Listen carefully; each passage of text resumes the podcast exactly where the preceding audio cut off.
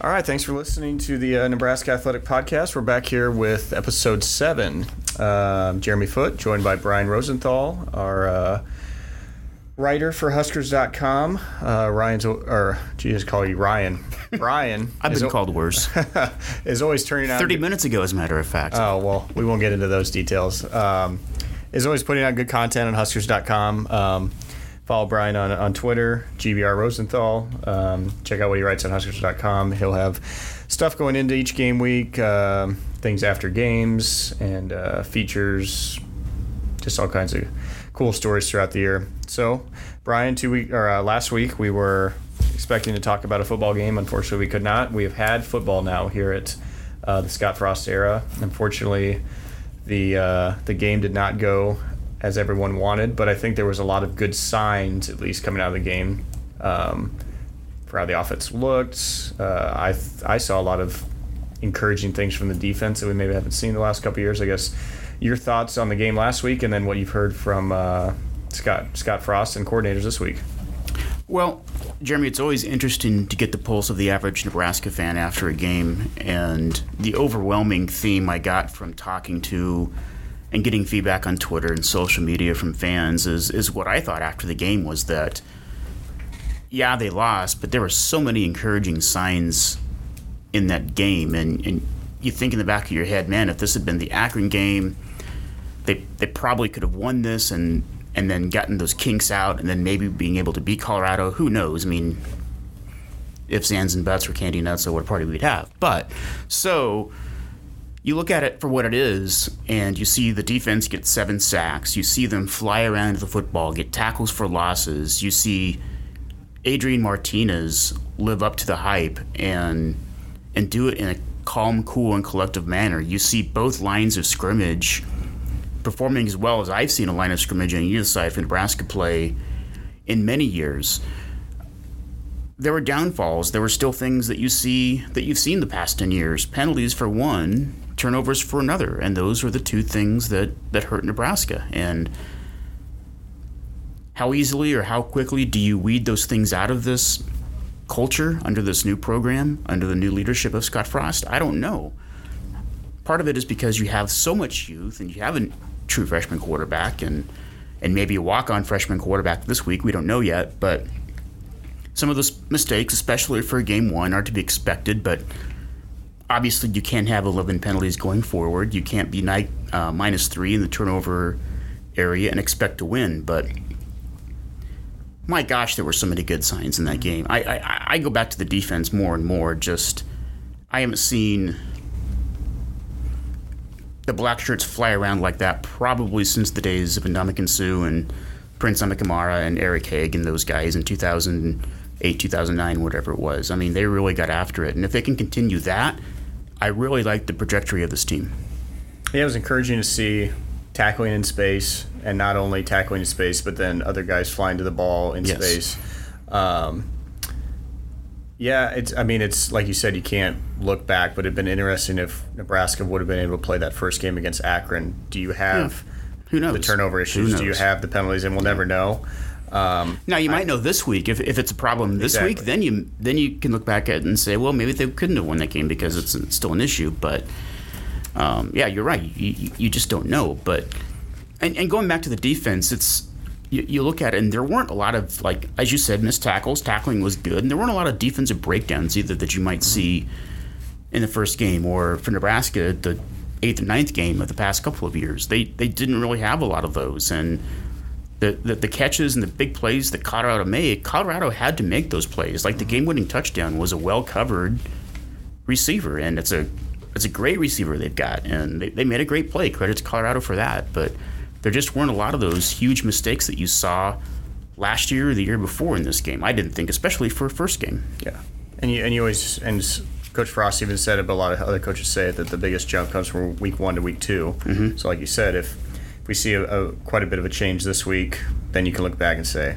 well, shoot, if we would have played that Akron know, game, yeah, and yeah. who knows how that game would have gone, but then maybe you uh, you clean up some of that stuff. I know Coach Frost today and Coach Walters yesterday they asked about is there a bigger emphasis on protecting the football? And he goes, well, yeah, but we've been emphasizing that all all off season, but sometimes, like I think Coach Frost said today, is until the kids actually see it happen, then they don't fully understand how important those drills are. You do so. That's a case where put the ball on the ground twice, and now you Yeah. know, okay, the coaches were harping on us to do this, and okay, it, we needed to do this. And if you go back and look at that very first turnover, I would call that a forced turnover on Colorado's part. The defender had his helmet. I mean, he came in right with the the, the, the top of his helmet on that football and knocked it loose like you're supposed to do as a defender. I mean, it was a perfect play by Colorado. Uh, the interception, I didn't get a good look at. I think that was probably one of those freshman mistakes that, you know, that'll happen. The other fumble, I think, was probably a Nebraska fumble. But again, first game, those things happen. But you go back to the coaching staff last year at UCF, and the running backs didn't fumble all year long. So when Scott Frost says they emphasize ball security, they do. It's not So- lip service. Yeah, it's not. And there's, but again, those things happen now again. But you Yep. can't have them happen three times. I, I would say this too that you know we're harping about Nebraska committing the turnovers. I, I think the the other frustrating thing was the defense not creating turnovers. I mean, you, you look at it, you're minus three. If if the defense comes up with a just one or two of their own and they're minus one, mm-hmm. maybe they win that game. I don't know because. And I know that was the one thing defensively the coaches were not happy about was the fact they didn't get any turnovers because that was another point of emphasis during fall camp, and that's what something that this defense under the staff has done at UCF is create a lot of turnovers. And I know they were frustrated about not being able to do that that first game too. Yeah, and one of the we were talking about encouraging signs is not to put this on any coach, any player, anything over the last couple years, but Nebraska gets down fourteen nothing pretty quick in the game. In the past, team has not responded well to that. Sure. Saturday, come out and get a score. Defense comes out, gets a three and out, and I believe, not sure if we scored the drive after that, but very quickly the game was back knotted at 14, and that's not something we've seen Yeah. in a while. Of, you know, what you kind of get to that point in the road of, okay, are we are we going to fold and mm-hmm. this game's over, or are we going to step back up and get back in this? So, Yeah, I think it was fumble, fumble, touchdown is the way Yeah. the game started for the Nebraska offense. So, and I mean, both of the turnovers were, were, were key because one of them, Nebraska, was about to score. Yes. I mean, it was they were moving the ball on the first play, the the first series of the game, snap, snap, snap, and had Colorado on their heels, et cetera. They were going to score. And then the next turnover was kind of the opposite. It was deep in Nebraska territory, and you basically, you know, gift wrap field position for Colorado, and they Yep. had a short field to work with. So, um, at the very least, you know, that first one's a 14 point swing because it goes from 7 nothing Nebraska to 7 nothing Colorado just like that. So, but, um, but it is what it is, you know. It's a, it's a learning Yep. a learning tool. It's not a conference game. It's not the end of the world. And again, the way you saw them come back after down 14 nothing, as you said, compared to last year or past years, um, much much better in this regard. However, you'd think the first game of the year they wouldn't totally roll over, regardless of coaching regime or year or whatever. You you think the first game of the year they'd show some heartbeat or whatever, and obviously they did. So that's obviously a good sign. Well, let's address the elephant in the room. Uh, what did we learn from Co- There's Coach an elephant Fro- in here. Not well.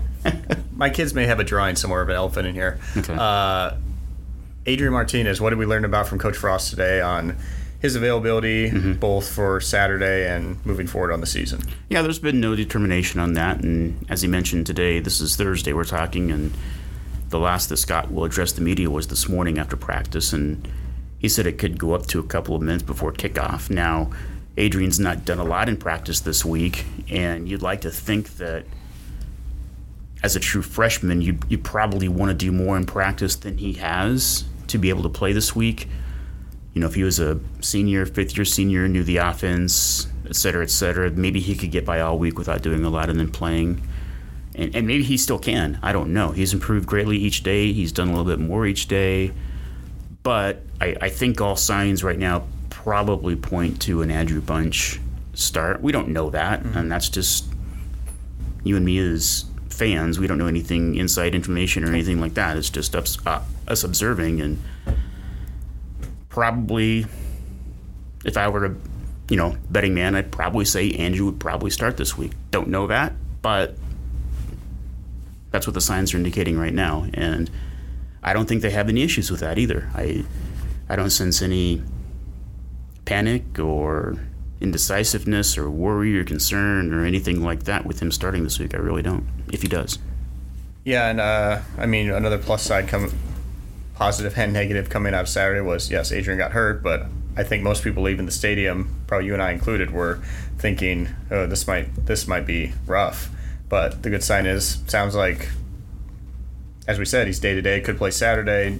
It's not a Yeah. any type of injury that Yeah, the fact there's no ligament damage was the huge thing. Or I don't know if there's any sprain. I mean, I don't know what his injury is, but it's nothing that he for sure will be out four to six weeks or the Yep. year or anything like that. It's just he's really sore, and it's probably manageable. Uh, a matter of what he can handle pain wise and being precautionary, knowing that Michigan is next week. I mean, you have all these things to consider. So, but yeah, it's a lot better news than what a lot of people thought when they were watching Adrian being gingerly taking off the field. Um, Yep.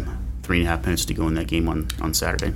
Speaking of that, Andrew Bunch sure did not uh, get any eased into the situation. He got basically thrown, Thrown into, into the the fire. fire. Yeah. I thought he performed pretty well considering the circumstances. Yeah, he did. Um, he did. Sounds like obviously he got. I mean, moving into that, his reps had been cut quite a bit. Um, you know, in fall camp before Tristan Gebbia had transferred, it was basically he and Adrian getting most of the most of the reps. Obviously, once Tristan left, uh, I think Andrew started getting more reps. But with a true freshman quarterback, I'm sure Adrian was getting quite a few.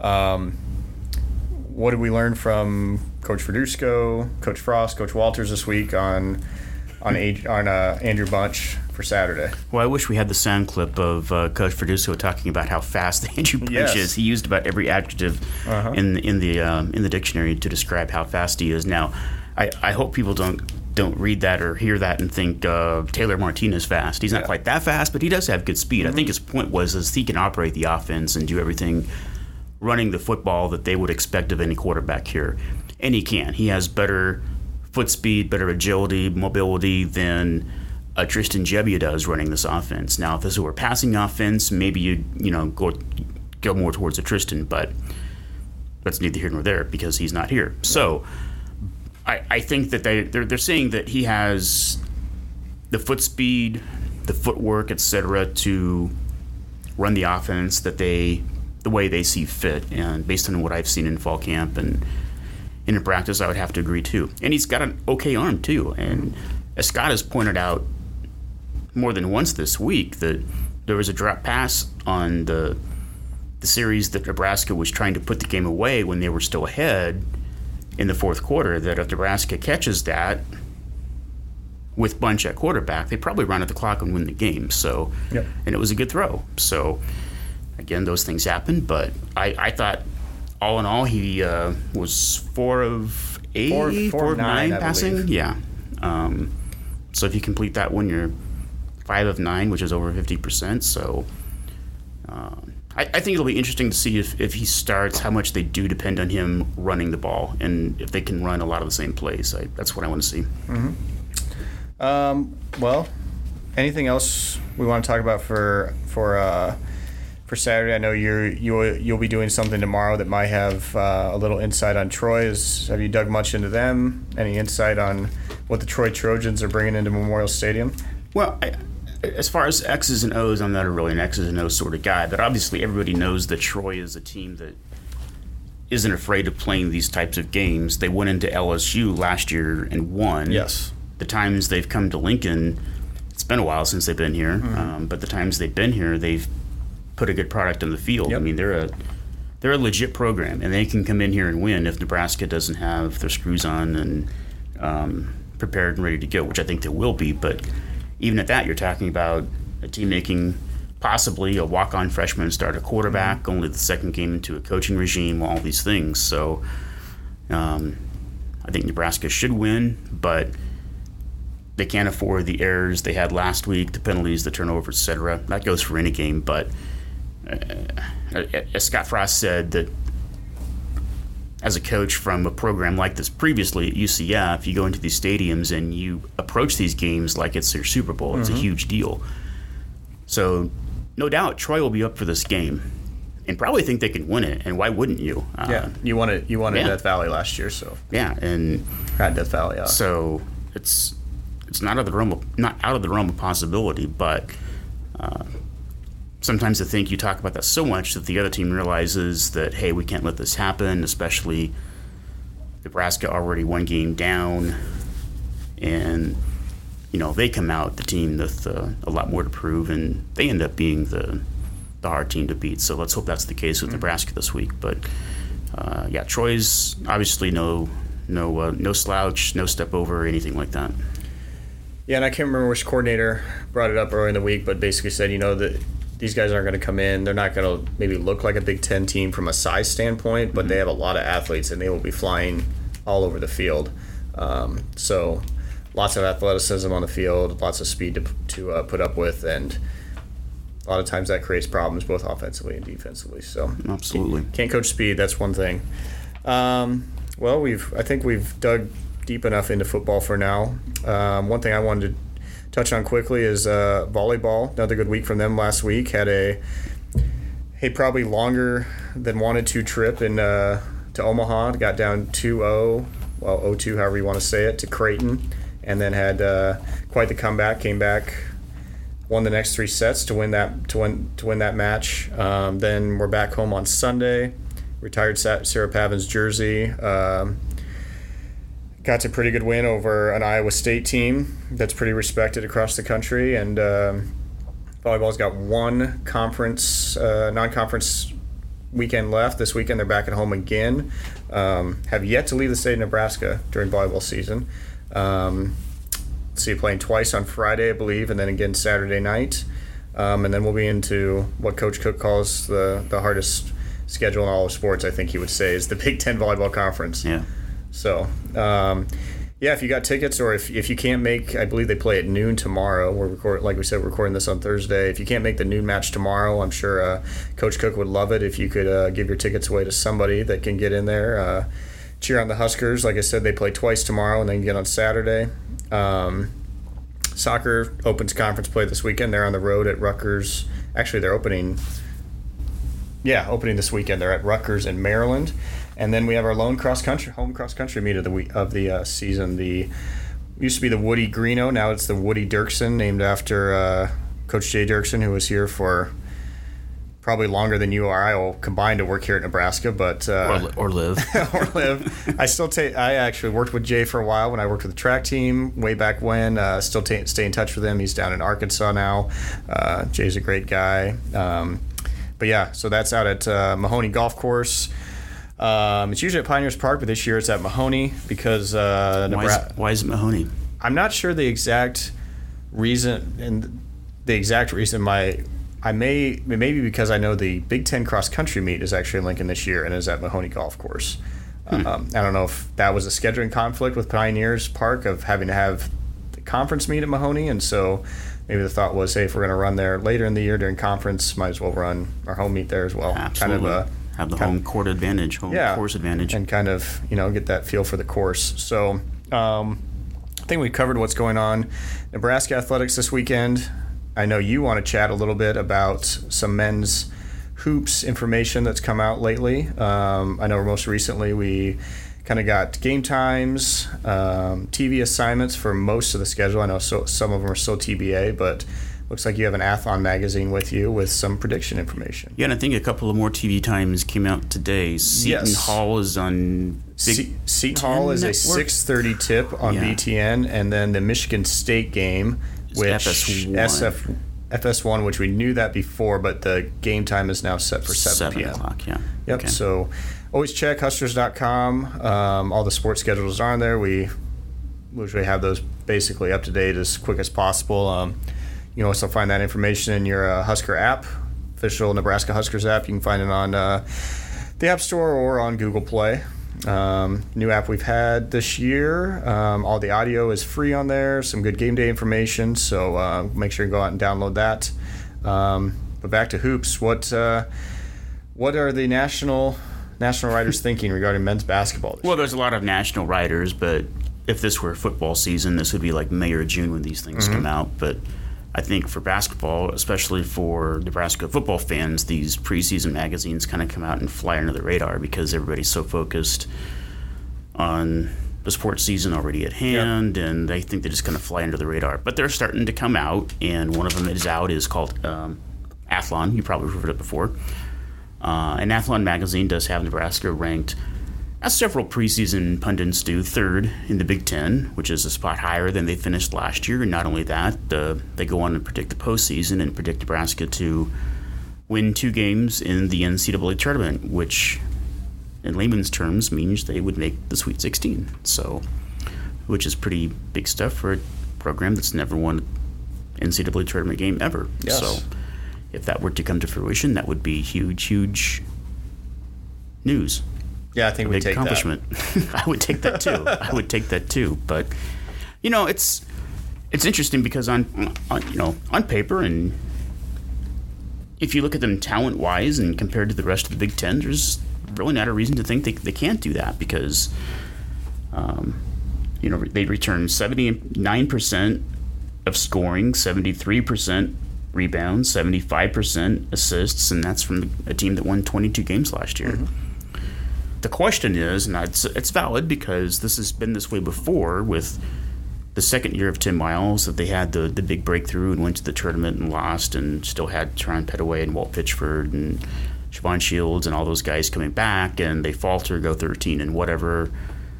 And it was an uphill climb after that. How do they manage those expectations this year?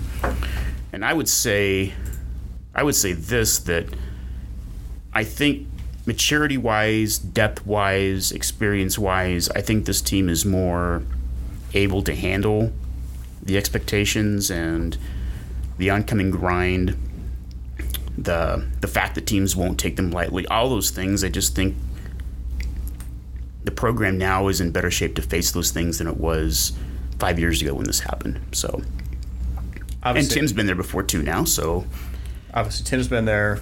Um, I can't speak on for the other co- for all the other coaches because I'm not sure, but I know Armon Gates, uh, new coach this year, was at Northwestern who went through a similar thing. They two years ago made the tournament, won one game or two games, uh, they won one game. one game, Yeah. and then last year obviously they were had a lot of returning players. Same thing, yeah. Had a thought, hey, this is going to be one of the top teams in the conference. Didn't make the NCAA tournament, and so I think he's been through it. So I think you have some leader people in leadership that hopefully know how to uh, maneuver that road. Yeah. Um, I guess so. We're talking about who, who's the magazine have for uh, first and second in the conference. Uh, first and second, uh, Michigan State is for one. Let me get to the front page here. Uh, that would be Big South. That would not be. Okay, Michigan State, Michigan. Okay. Is that Nebraska, Indiana, and then Purdue. So that's the top Okay. five. And I know Indiana fans are all excited because of the um, the big recruit they have coming in there from uh, Romeo Langford, the local kid who's evidently going to be the savior of the program, and he's like really high, highly touted, and so no pressure? expectations are very very high in uh, in Bloomington. So kind of like football is here. But um, yeah, Michigan State and Michigan are predicted the top two, and then uh, Nebraska number three. So and there's a lot of teams in the Big Ten with question marks this year. I don't I don't think it's necessarily you know go back to the second year of Tim Miles when they made the tournament, and the next year that was a very good year. If I remember, that was a very tough year for the Big Ten, and I, I just think Nebraska is better able to handle maybe the expectations and the schedule, um, have a better grasp and handle of the Big Ten now than it was five years ago, and um, you hope the Big Ten is better this year. I mean, you don't want a situation last year where you go 13 and 4 and because the conference is down you don't make the tournament i mean you, you want better competition but i think that'll come with the non-conference season because i really like what, what tim has done with the non-conference schedule this year and have a couple of the neutral site games and some tough home games and uh, go on the road and there's two fewer because they have two more conference games this year there's 20 so that's two fewer of the as a former administrator here, we call them dogs and fleas of the uh, non-conference opponents. Mm-hmm. So you don't worry about 300 plus level RPI teams. There's two of those that are gone now because you have two more Big Ten teams. So obviously that increases your well, it's the RPI because they don't use that anymore. It's um, whatever the we, just we talked, about, about that last two weeks. yeah. I can't remember what it is anymore. Yeah. But point being, I, I, think the schedule is more put together this year to help Nebraska, and I, I, I, think with the experience that they have and the, the leadership and maturity, I just think they're better able to handle everything better than five years ago when they were kind of faced with the same situation and same scenario. But you know, we'll find out. Yeah, and again, just on paper, the the schedule just looks like it sets up better this year to have those opportunities to again it's not the RPI but to win games possibly at home obviously yeah. playing at Pinnacle Bank Arena is a, a big advantage over playing um, on the road but for instance this year you've got Michigan State at home um, just scrolling through the schedule here is that a home game? You have well, you have Michigan State home and away. Okay, that's both. You have well, we'll just we'll just run through the whole conference schedule right yeah. now. That's good because it's a good reminder. All I know is Illinois and Minnesota are the early December yep. games. So you got you have Illinois at home, and, and then three days later you're at Minnesota. That that's, that's a your, good start. That's a great start. Yeah. I mean, you can't ask for much better than that. Then you've got just finish out kind of the bigger name non-conference. You've got Creighton at home then, and then yeah. playing the neutral site game in uh, Sioux Falls against. There's like Oklahoma five State. straight Power Five, Power Six. I mean, Creighton's in there. I, I, I include them in what I'm trying to mm-hmm. say here: Power Five, Power Six. But Nebraska plays like five in a row. Yep. You've got Clemson in the ACC Big Ten Challenge. That's at yeah. Clemson. Then you've got Illinois at home, at Minnesota, Creighton at home, and then the neutral site game with Oklahoma State. State up in uh, uh, Sioux Falls. Yep. I'm really looking forward to that. I think that'll be a fun game, fun and, atmosphere. And then once you come back from basically right after the New Year, Jan- January 2nd, you start out on the road. You go at Maryland, at Iowa. And that's like their biggest stretch of road games because you, you tie that in with the at Minnesota from the end of the first stretch or the beginning of December. So you have a stretch of like three or four, three straight. Is it on the road? I mean, it's yeah. You, I mean, you're only time altogether if you look at the rest of the conference schedule, the only other time they play back-to-back road games is at the end of the year when they've got at Michigan, at Michigan State. Yeah. So you got Maryland, Iowa, then we've got Penn State at home, at Indiana, home from Michigan State, at Rutgers, Ohio State at home, Wisconsin at home, at Illinois, Maryland at home, at Purdue, then you've got Minnesota Northwestern at home, at Penn State, Purdue at home, at Michigan, at Michigan State, and then Iowa at home. So you're basically going home and road most of the time, but there's a couple there's a couple home, back-to-back home games, and then you've got the two pretty much. Uh, End of the season could be huge if if Athlon's right because you have yeah. at Michigan, at Michigan State, and those are the two teams. Yep. That you'll be playing them within Tuesday and Thursday, and then that yeah. following Sunday is uh, final home game of the year, Iowa on March 10th. So that's a great way to finish the season, I think. Yeah. So yeah, it's I, I think the schedule works out great for them. I really do, and it's you know they've got the experience, they've got the point guard, they've got the wings. They lacking a little experience inside, especially with the loss of Jordy, but um, I like their team. I really do.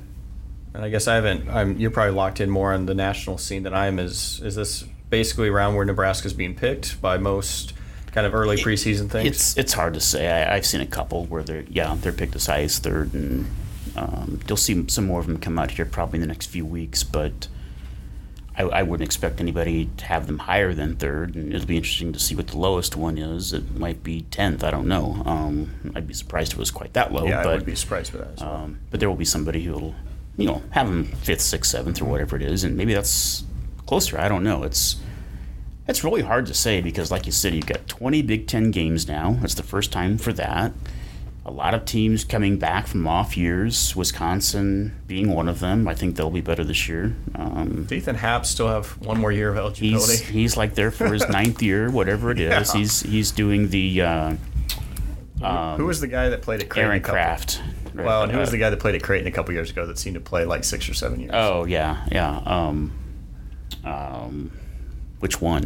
but but yeah, he's he's doing the Aaron Craft uh, um, meter of eligibility thing. It seems like so. Okay. But anyway, yeah, there, there's there's teams in the Big Ten that I, I think will be a lot improved from last year, and some traditionally down programs, not down programs, but down teams from last year that I, I think will be better this year. So it'll it'll be interesting to see what Nebraska does against those teams and, and, and how they, you know, maneuver and manage themselves. Basketball is the one target on sport that back. You can, you know, fo- football is kind of hard to turn around. And you usually hear coaches say, you know, it's a two to three year changeover, really, when you need to make deep changes. But basketball seems to be the sport where you can go from you can go from Yeah. bottom of the barrel to maybe top couple ones in the conference pretty quick because Well, one, let's look just- at the let's look at the bottom part here of what Athlon has. Um, we'll go eight on down. How about that? So, Ohio State is eighth. Um, Ohio State was pretty good last year. Let's see, they were, yeah, they finished third, fifteen and three and twenty five and nine, and now they're picked 8th Uh, Iowa finished four and fourteen last year. They're picked ninth, so they're a little bit better. Uh, Penn State was nine and nine last year. They lost a little bit. They're picked tenth. Uh, Minnesota four and fourteen last year, picked eleventh this year. Northwestern, of course, they had the big um, the big tailspin last year, kind of like Nebraska did after the NCAA tournament of, of uh, 12-13 or 13-14. Uh, they're picked 12th. Illinois picked 13th. Um, they finished 12th last year, 4 and 14. And then Rutgers um, finished last, picked to finish last. So um, teams that are picked better than last year, obviously. Well, let's see here. Wisconsin's much improved.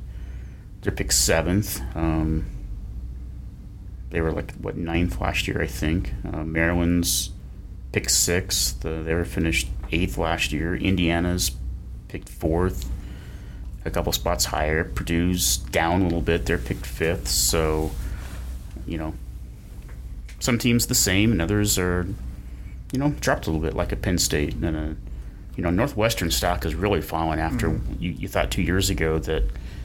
Um, Chris Collins really had them on the up and up, and it seems like really expectations are down for them this year. And so we'll see. It's it's the Big Ten. It's it's it's hard to predict. Uh, I just think basketball in general is hard to predict because it's just so reliant on young players in projecting out what they're going to be. And like you said, Indiana, they're they're putting so much so much into this one player, and hopefully the guy lives up. Well, not not for our hopes, but I mean, hopefully the guy lives up to what Sure. he what he what everyone wants him to be. But if not, I mean, that's one guy can have quite an effect on on a college basketball team.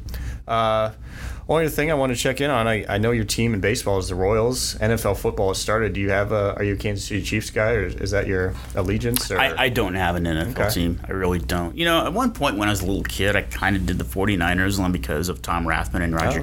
Craig. That was the only reason. Um, it's that's not obviously stuck on or anything. And then, you know, I like to see the Chiefs do well, but I'm not like a huge Cowboys fan or anything like that. I am a so- huge Cowboys fan.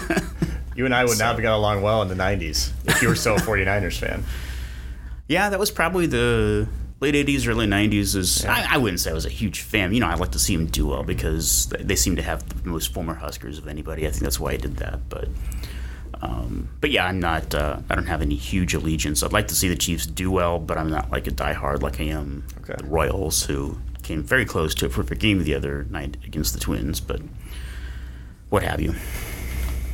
Royals have actually not been a bad base. I mean, they're under 500, but they've actually been fairly. that's the understatement Well, of the year. Well, let me finish the statement. After the All Star break, they're almost a 500 baseball team. I'd have to look, but they're probably pretty close. They're yeah. arguably playing them. Not not Yeah. the draft position is as important. In baseball, it's probably almost one of the most irrelevant yeah. things. It's not like the NFL or the NBA. Their but- bullpen is doing better. I will say that they're they're making some. McCarthy's ERA is like a 1.4 something since August, so that's good to see. You know, they're making some strides, and I- you know, I think a big thing for them going into spring training is just having a better idea. And I don't think they had a good idea going into this year what they had and what they didn't. I think that's one of the reasons that. Look at me, I'm a big Royals analyst here all of a sudden, but I, I I, I think they knew they wouldn't they weren't going to be good. I don't think they realized they how do I put this? they didn't have as much as they didn't have. How am I mm-hmm. trying to say this? I, I, I don't think they had a, they had a good grasp on like wow we're not as Thought they'd be a little bit better than they are. well I, I, I just don't think they realized their deficiencies were as big as they were in mm. some areas. And I think next year going into spring training they'll have a better idea of what they have and what they don't and what they need. And not that they're going to be world beaters again next year but I think they'll have a better idea of what they need to get and improve on and maybe set it up so that in 2020 then maybe they can start competing again. So we'll see but um, this is yeah it's encouraging but the Royals have done this a bazillion years where they are horrible for five, six months, and then come September, they're world beaters. But eventually it led to something, so we'll see if they can do it again. You have a World Series much more recently than I have. I'm a Braves fan. My hope is I was not ex- actually expecting them to compete this year. The Nationals are obviously down. The Phillies are a lot better than I thought the Braves would be, but Yeah. the Braves are. I think their magic number now is 10 to clinch the division. And There you go. There you go. the influx of young talents is coming to fruition much sooner than I expected. Well, people are probably tired of listening to us talk about the Braves and the Royals. the ones who are still here listening to us anyway. Yeah. hey, Thank you, by the way. to anyone that cares. NBA is not far away, and I I don't fig- care about that. Oh, I can't wait till we get Right. to NBA season and we can just talk about the NBA because I think Dan Hoppin and I are the shout out to Dan Hoppin if he's listening. Well, he can uh, come in here and he- do this. Yeah, he'll, we'll bring him in. I think he and I might be the uh, biggest NBA fans in the state of Nebraska. So. Their season just ended, right? the NBA. Yeah. Well, And they I'm a start again next fan, week. So mine ended quite a while ago, but They have like what, what a three week off season or something like that. if the NBA was a year-round sport, I, it wouldn't bother me. What almost is. So you're you should I- be happy. Yeah, I should be. All right, well, we'll get off the air. We'll be back next week. We'll be talking. Uh, we'll be talking conference football. Scott that Frost's amazing? first conference football game at Michigan at the Big House.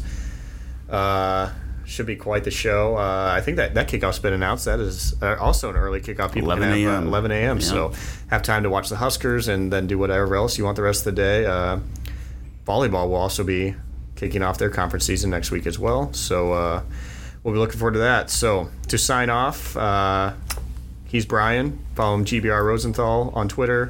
Find everything he writes about on Huskers.com. Uh, we'll see you next week.